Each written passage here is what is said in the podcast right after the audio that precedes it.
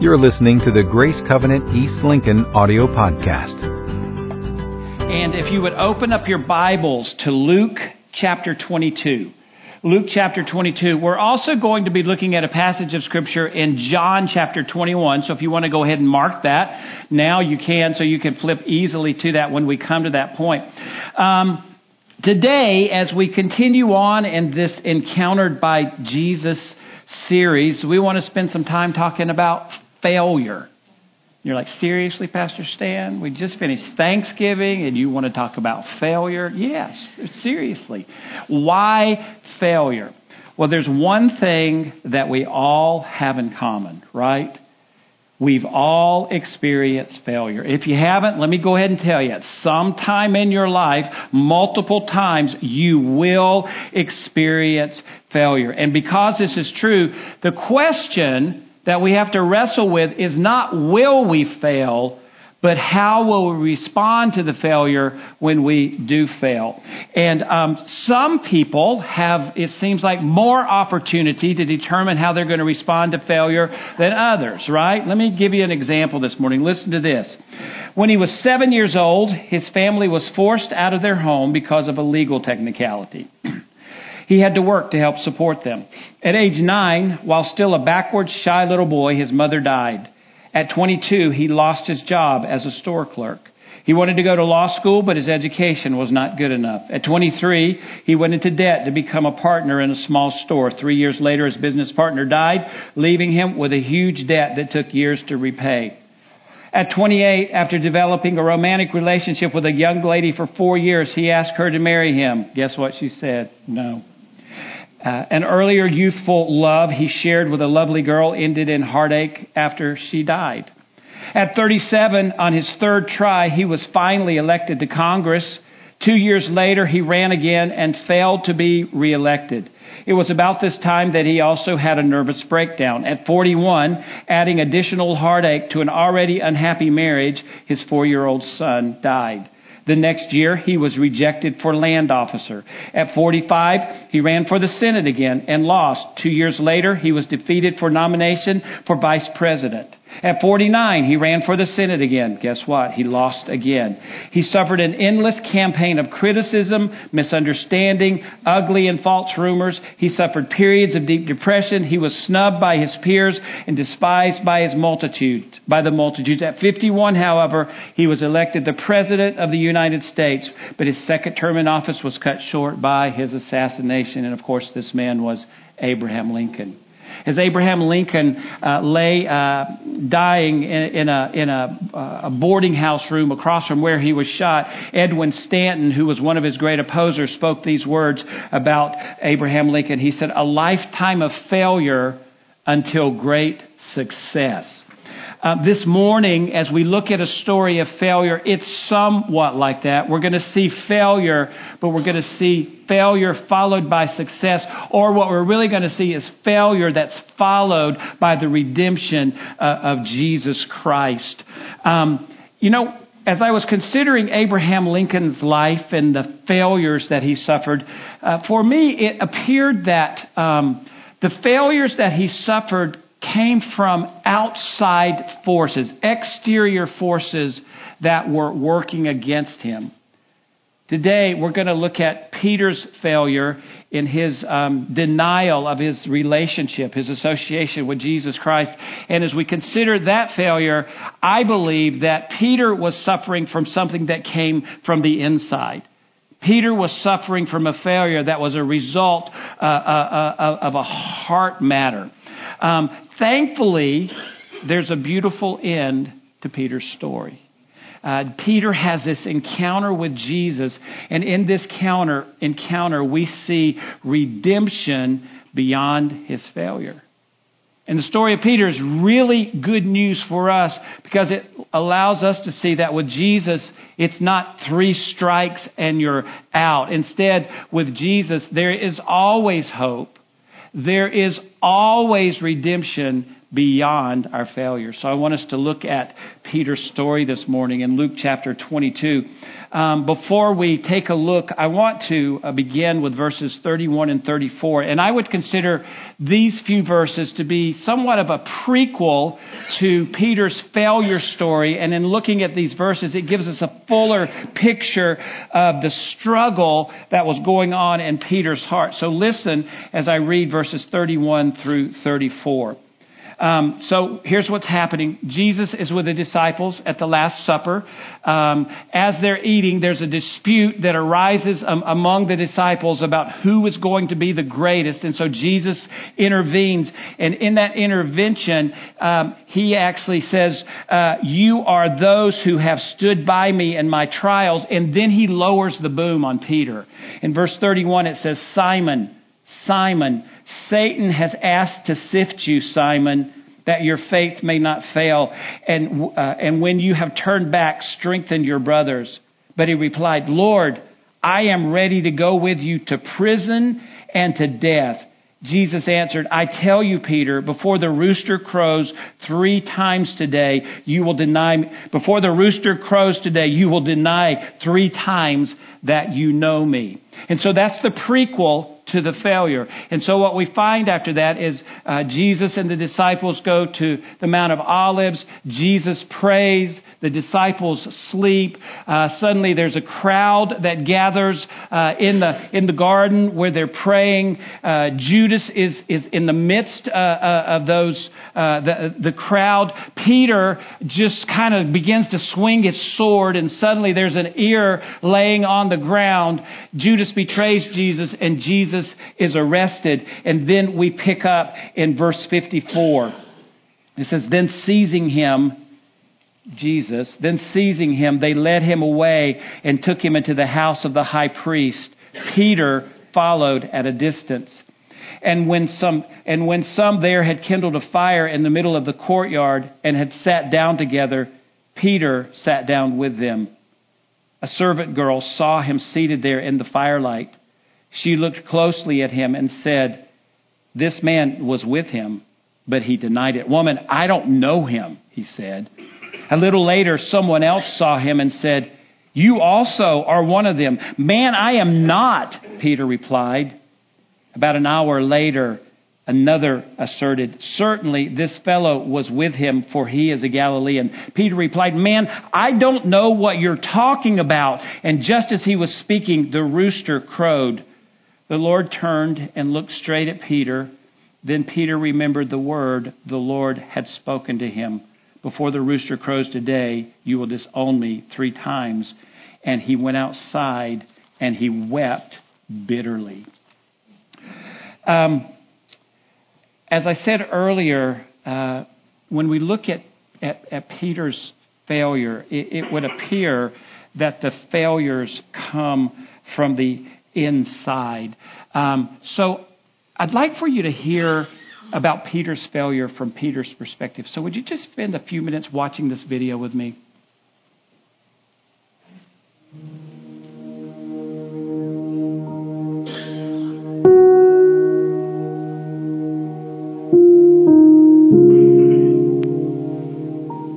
They say a rooster crowing is God's wake up call. Yeah, that's uh, at least that's the way it was for me. Everything that that whole night was a blur. All right, um, I didn't comprehend. None of us could comprehend everything that was going on. All right, we were all in the upper room. Jesus was washing our feet. Um, then we were in the garden. Jesus goes off to pray by himself. I fell asleep. I'm not proud of it. I had a big meal bread makes me sleepy. Next thing we know, me, James, and John, Jesus is in our face, and he's trying to wake us up. And uh, he said, um, what is he said? Uh, the the uh, the flesh is weak, the spirit is willing. And and then before we know it, Judas is kissing Jesus on the cheek. I try to go help him. I cut off this guard's ear. For the record, I wasn't aiming for his ear. I'm a fisherman, not a swordsman. And then they uh, they arrest Jesus and they take him off, and we we ran. And it wasn't but two hours earlier that we were in the upper room. I was looking at him. I was looking him right in the eye saying, if everyone disowns you, Jesus, I won't. I'm with you. I love you. And I think that's what made me stop, turn around, go back, and uh, I caught a glimpse of Jesus as they were taking him to the high priest's house. Stood at the gate,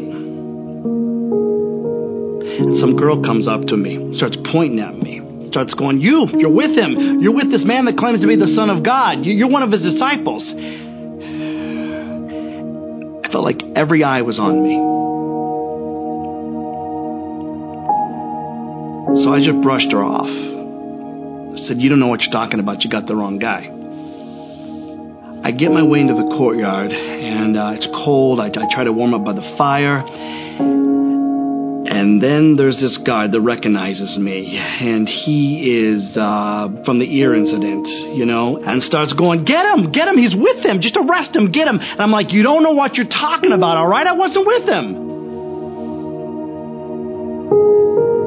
It was easier the second time to deny him. It was sometime right before morning, and um, this wise guy, he comes up to me and goes, Who you kidding, all right? Who you fooling? You're with him. I can tell by your accent. I'm like, This is just the way I talk, all right? And, and the whole night they kept pushing him around. They kept beating him. They kept spitting on him, throwing insults at him. And I couldn't take it anymore. I had enough. I was tired of people accusing me, looking at me. And I, and I just, I said a few things that I'm not proud of, but I was like, Leave him alone. You don't know what you're doing, all right? Just leave him alone. I wasn't with him.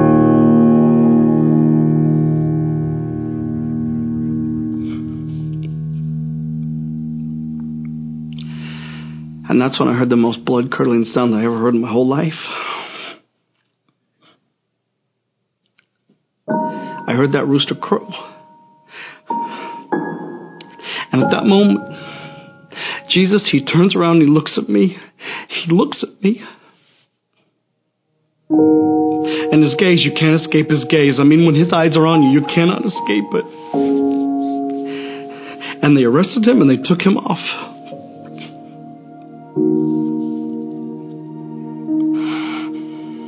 I will die with you, Jesus. As everyone, if everybody disowns you, I will die with you. What a, what a joke.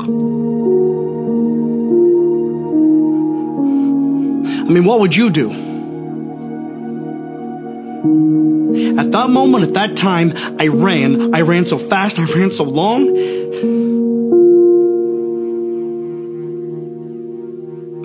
And you know what they did?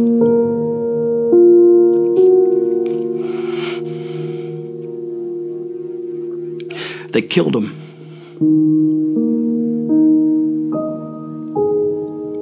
He's dead.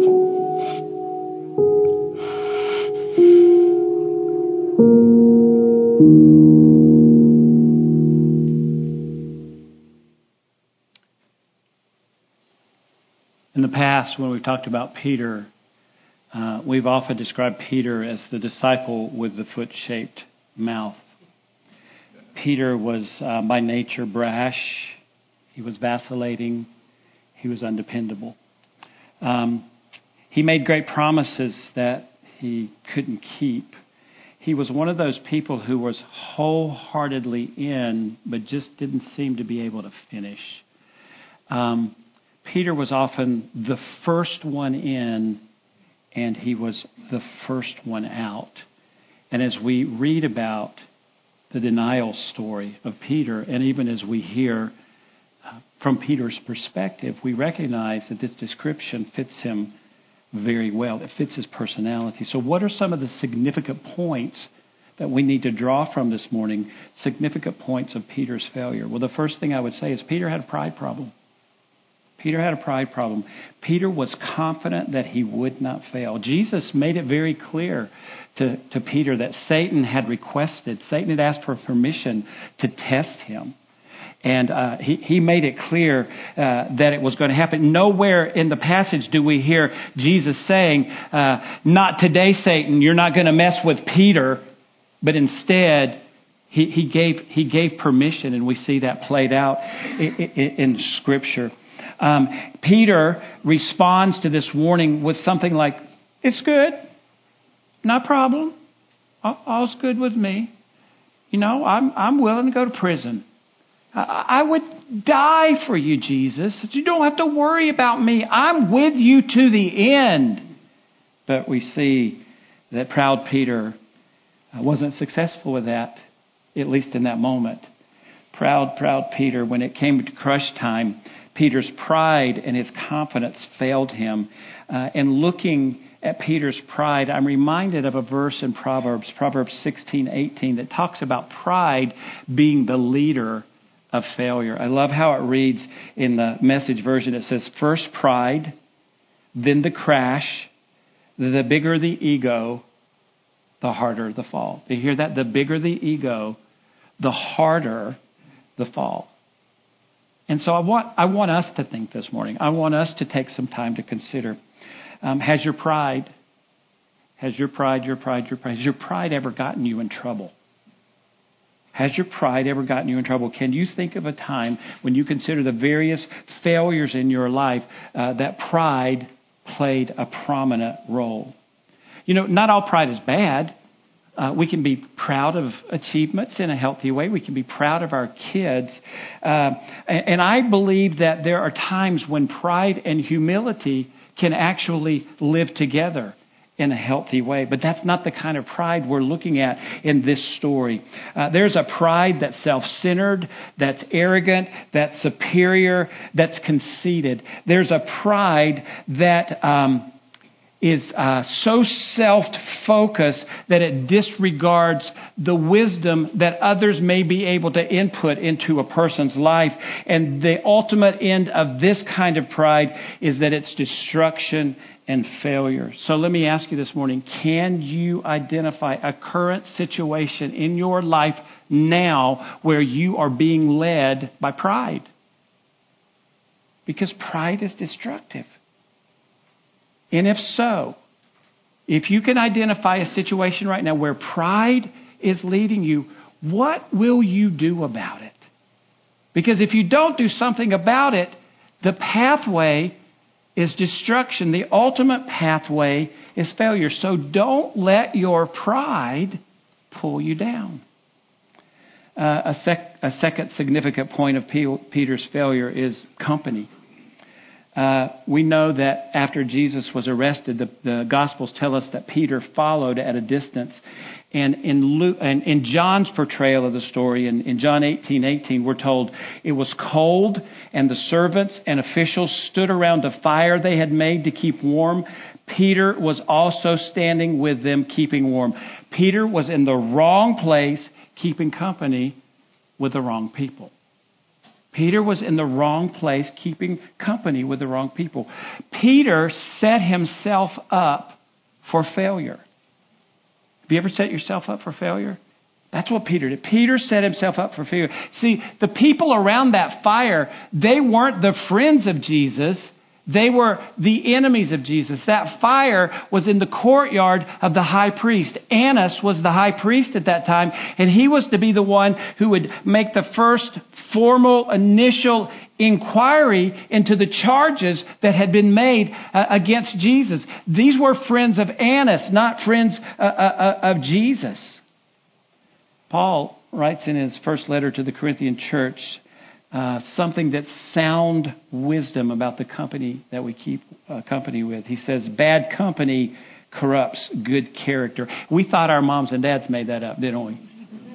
They used it so many times. It's, it's, it's scriptural. Don't let somebody tell you that's one of those things that's not really in the Bible. It's in 1 Corinthians chapter 15, 33. Bad company corrupts good character. Pretty clear, isn't it? It's pretty clear. So let me ask you this morning, lots of application in this message. Who are you keeping company with? How do the values of the people that you're keeping company with line up with godly values? How do they line up with your values? How might opposing values be affecting the way that you think, that you act, and that you speak? Is it time? Is it time for you to make a change in the company that you keep. Sometimes that can be really hard, can it? It could just be hard to just kind of say, you know what? We're not going to do this anymore. It's even more challenging to say, we're not going to do this anymore because I don't agree with the life, the beliefs, the set of standards that you have. I don't think they line up with Scripture. It's, it's very hard to do that. But I would say if you recognize that you're keeping company with the wrong company, if their values oppose your values, and, and I want to believe that your values are based on Scripture, that you would do something about it right away. That today you would make that decision, even though it's hard. A third significant point of Peter's failure is his initial response. Peter was wrecked. Peter was wrecked by his failure. He denies Jesus a third time. The rooster crows. Jesus, somewhere nearby, catches sight of Peter. Peter catches sight of Jesus. And immediately something happens, I believe, in his heart because he ran and he wept bitterly. And this is, this is good because it shows he's still sensitive. His heart has not hardened yet. See, with the crow of the rooster and with the sight of Jesus as he looked on, Peter immediately, I believe, remembered Jesus' warning. Scripture says that. I think he also remembered his pride, and I think he remembered his sin. And I have to believe that as Jesus looked on at Peter, it wasn't a judgmental look. It wasn't a condemning look. Uh, it wasn't, Peter, you blew it again, you dummy. Instead, it was a look of compassion and love and concern and care. Remember, the thing we all have in common is that we fail. Well, when we fail, the same is true for us.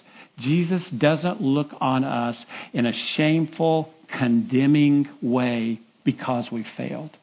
Instead, he looks at us in the same way he looked at Peter with care and concern and compassion and, and, and love.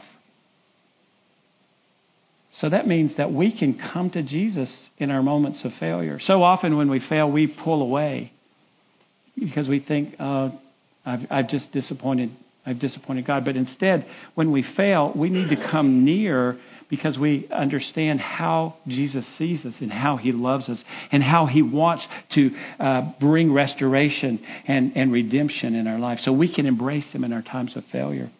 Uh, a final significant point of Peter's failure is his initial belief.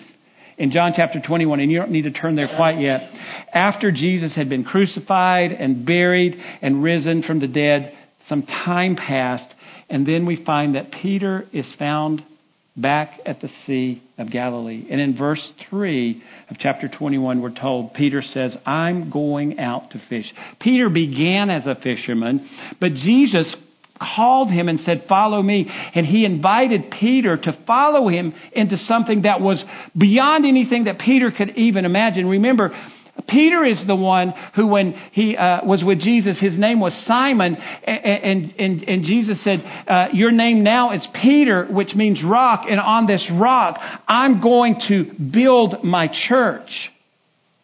But now Peter's failed, and we find that Peter, as a result, has gone back to his old life because Peter thought that his failure was not redeemable.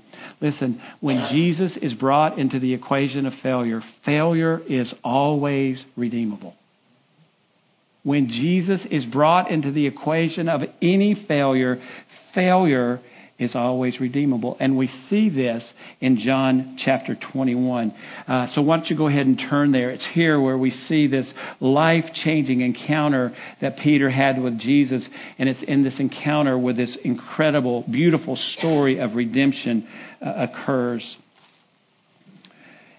Beginning in verse 15 of chapter 21, it says, When they had finished eating, Jesus said to Simon, so, so think about this. Um, they had, uh, Peter and the disciples had gone back to fishing. They're on the Sea of Galilee fishing, not catching, but fishing, and Jesus appears. Uh, they don't recognize who it, who it is. But he calls out, he says, Hey guys, how's it going? How's the fishing going? Catching anything? And their response is, No, nothing yet. And so he says, Well, put your nets out on the right side. You'll catch some fish then. And so they did. They put their nets out on the other side, the right side of the boat. And, and, and the catch was just incredible. It was overwhelming. Suddenly, John realizes that's Jesus. He announces it to the disciples, and they all make their way to Jesus. They sit with him on the beach as he cooks breakfast for them. And then in verse 15 it says, When they had finished eating, Jesus said to Simon Peter, Simon, son of John, do you love me more than these? Yes, Lord, he said. You know that I love you. Jesus said, Feed my lambs. Again, Jesus said, Simon, son of John, do you love me? He answered, Yes, Lord, you know that I love you. Jesus said, Take care of my sheep. The third time he said to him, Simon, son of John, do you love me? Peter was hurt because Jesus asked him a third time, Do you love me? He said, Lord, you know all things. You know that I love you. And Jesus said, Feed my sheep. Very truly, I tell you, when you were younger, you dressed yourself and went where you wanted. But when you are old, you will stretch out your hands, and someone will dress you and lead you to where you uh, do not want to go. Jesus said this to indicate the kind of death by which Peter would glorify God.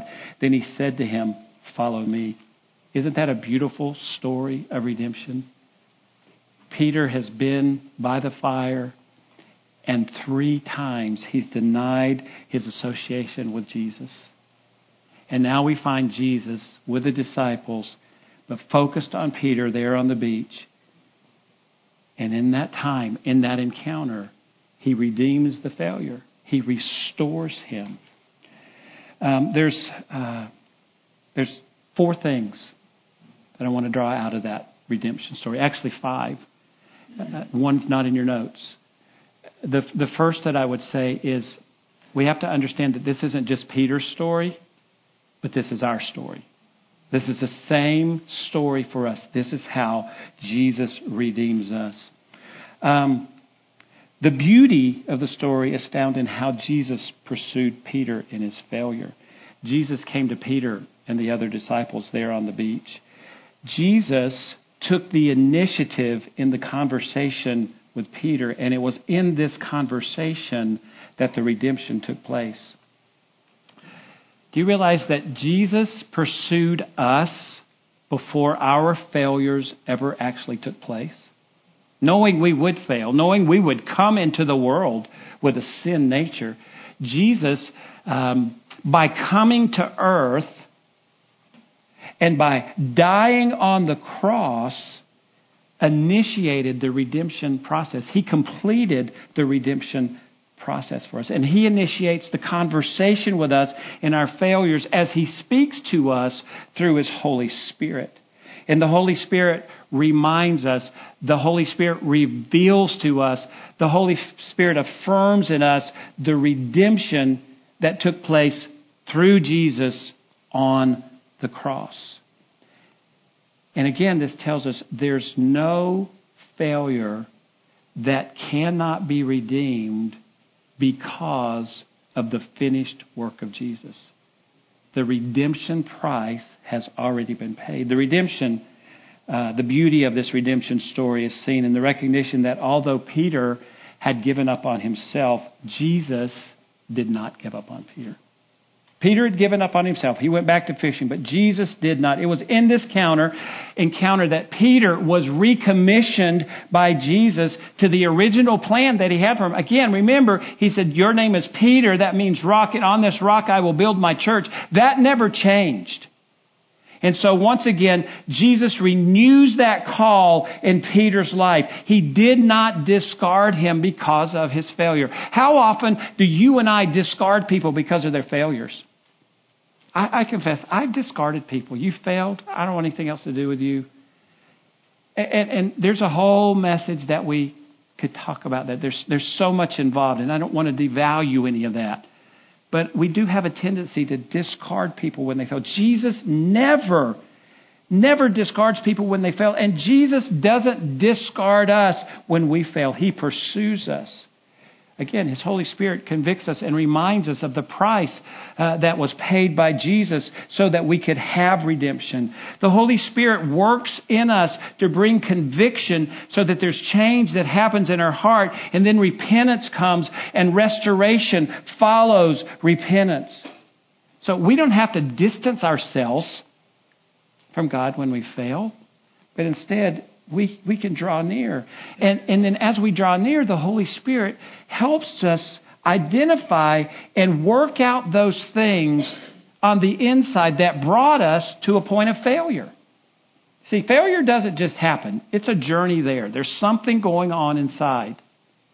And so the Holy Spirit works with us so that the changes can happen. The beauty of this redemption story is seen through a revelation of God's grace.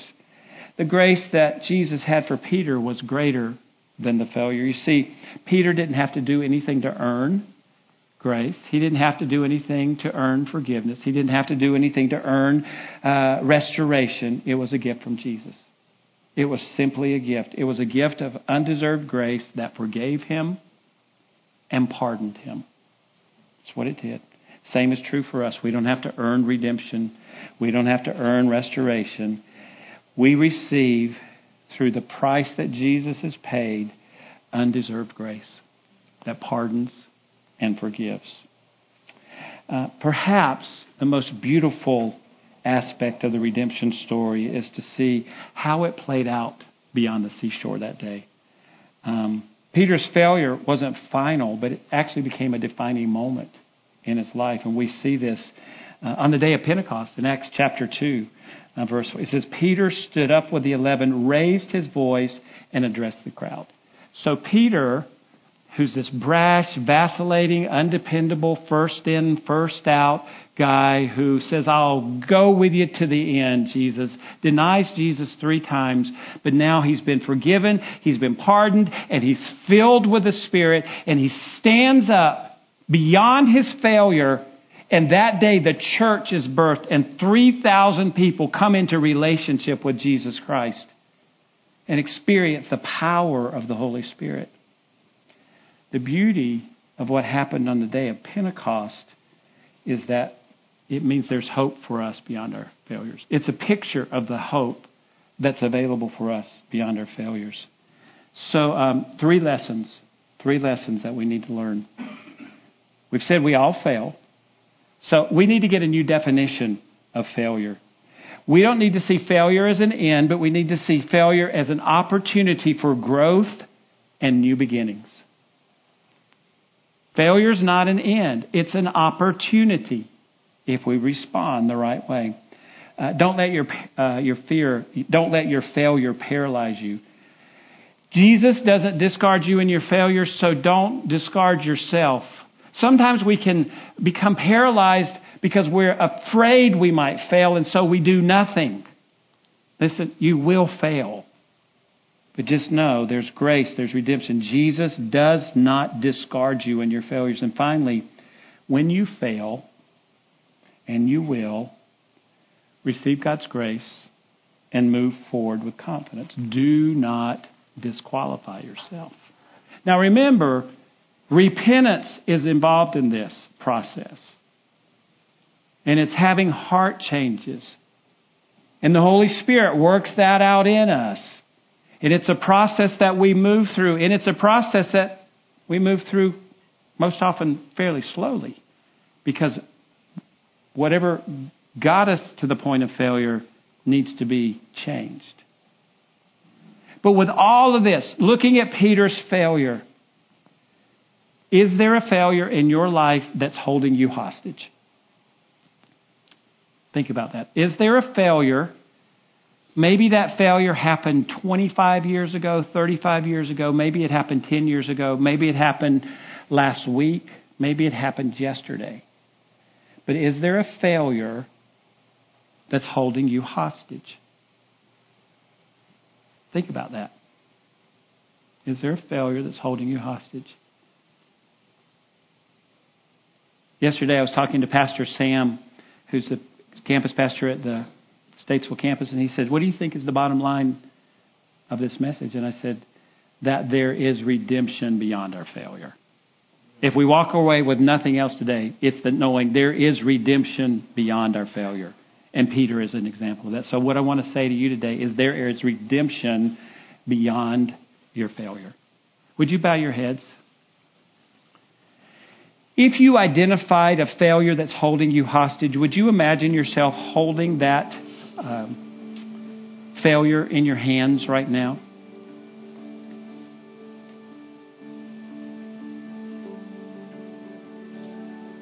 And then, would you imagine yourself say, saying, Jesus, I confess this failure to you, but also I'm, I'm offering it up to you right now. And just to see yourself just lifting that failure up to Jesus, offering it to Him.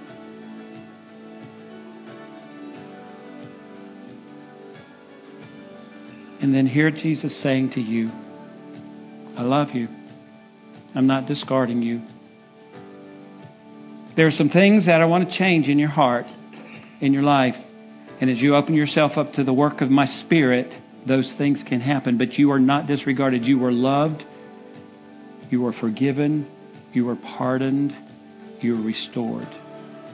Please draw near to me. Hear those words right now. Father, I pray that for every person in this room because we've all failed at some point in our life. And for so many of us, there are failures that are holding us hostage. So today, we symbolically hold those failures in our hand and symbolically we lift them up to you. And instead of holding on to them, we open up our hands wide and we release them to you. And we thank you now for your restoration, for your redemption, for your forgiveness, for your pardon. We receive it right now in Jesus' name.